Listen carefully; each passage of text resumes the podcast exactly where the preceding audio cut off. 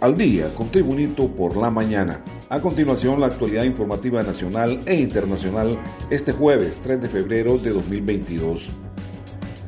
La crisis del Congreso Nacional con dos cabezas desde el 21 de enero estaría llegando a su fin en las próximas horas con la renuncia de Jorge Cálix a seguir presidiendo una de las directivas y la ratificación de Luis Redondo al frente del otro bando en una nueva elección en la que ya participarían los diputados disidentes en la bancada original del Partido Libertad y Refundación Libre confirmaron allegados al conflicto durante el día de ayer.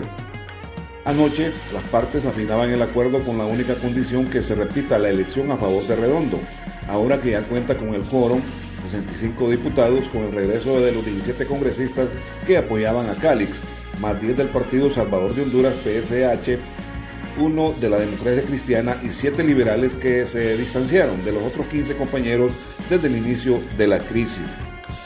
Además, el grupo de Cálix está pidiendo un regreso al partido sin represalias luego de ser expulsados cuando decidieron aventurarse a controlar el Congreso Nacional con el apoyo de los nacionalistas y liberales. Seguimos la actualización informativa con Tribunito por la mañana. Ejecutivos de la unidad coordinadora del proyecto UCP señalaron que mantienen un resguardo bancario cerca de mil millones de lempiras correspondientes a fondos que se ejecutan como parte del programa de vivienda y obras sociales donadas y financiadas que se ejecutan en Villanueva y Choloma, en Cortés, Olanchito y El Progreso en Lloro y en Choluteca. Los fondos provienen de los 1.200 millones de lempiras desembolsados por la Secretaría de Finanzas a la unidad coordinadora de proyectos el 11 de mayo de 2021, según decretos ejecutivo 036-2021 del 7 de abril del 2021, el cual establece que los recursos se destinarán al pago de las viviendas que se encuentran en etapa de construcción por parte de cinco empresas desarrolladoras. Continuamos con las noticias en Tribunito por la mañana. Con velas en mano o de rodillas ante el altar por la gratitud de haber recibido un milagro, cientos de feligreses acudieron ayer a la Basílica de Suyapa y este día también se repite cuando se está conmemorando el 275 aniversario del hallazgo de la imagen de la patrona de Honduras. Protegidos con mascarillas y en orden grupos de devotos capitalinos y de distintos puntos del territorio nacional asisten a las Eucaristías oficiadas a cada hora para venerar a la Virgen de Suyapa sin provocar aglomeraciones. El sacerdote Rodolfo Varela explicó que cada Eucaristía contó con la presencia de cientos de fieles, sin embargo, en caso de que la basílica se llenara, se tenían previstas misas simultáneas en la ermita de Suyapa y en el templo vecino de San Judas Tadeo. Ahora seguimos con el repaso de las noticias internacionales y Tribunito por la mañana.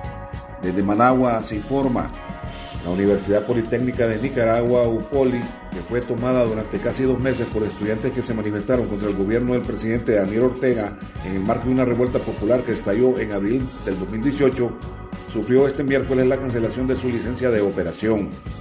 La solicitud de cierre de la Universidad Politécnica de Nicaragua fue hecha por el gobierno a través del Ministerio de Gobernación y aprobada con carácter urgente por la Asamblea Nacional, Parlamento, controlada por los andinistas y sus aliados.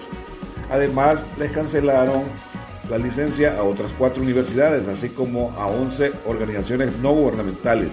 El cierre fue aplicado porque supuestamente las instituciones afectadas han incumplido con la entrega de los informes financieros al Departamento de Registro y Control de Asociaciones Civiles sin fines de lucro del Ministerio de Gobernación, o porque su junta directiva se encuentra acéfala según la exposición de motivos del decreto.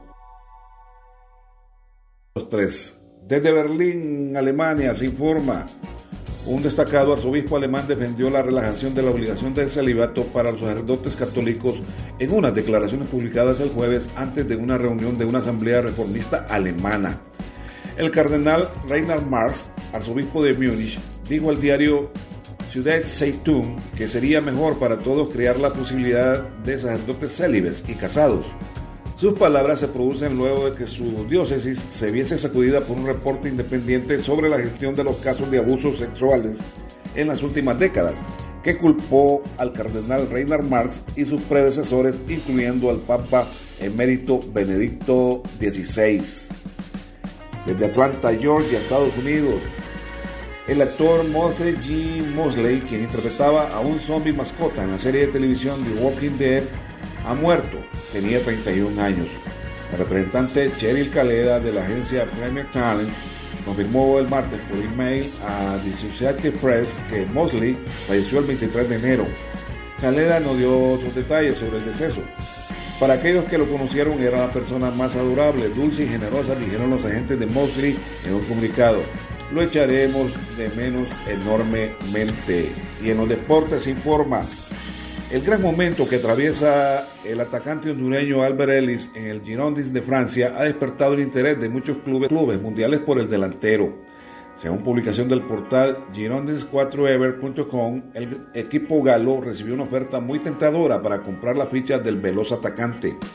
De acuerdo con el portal informativo, un club chino, que se omite su nombre, ofreció 19 millones de euros por Ellis, más 2 millones en bonos, pero la oferta fue rechazada tanto por el equipo como por el futbolista. La Pantera, como se le llama a Albert Ellis, en su primera temporada en el club francés ha participado en 14 partidos y acumula 8 goles. Y este ha sido el reporte del boletín de noticias de la tribuna.hn con Tribunito por la mañana de este jueves 3 de febrero de 2022.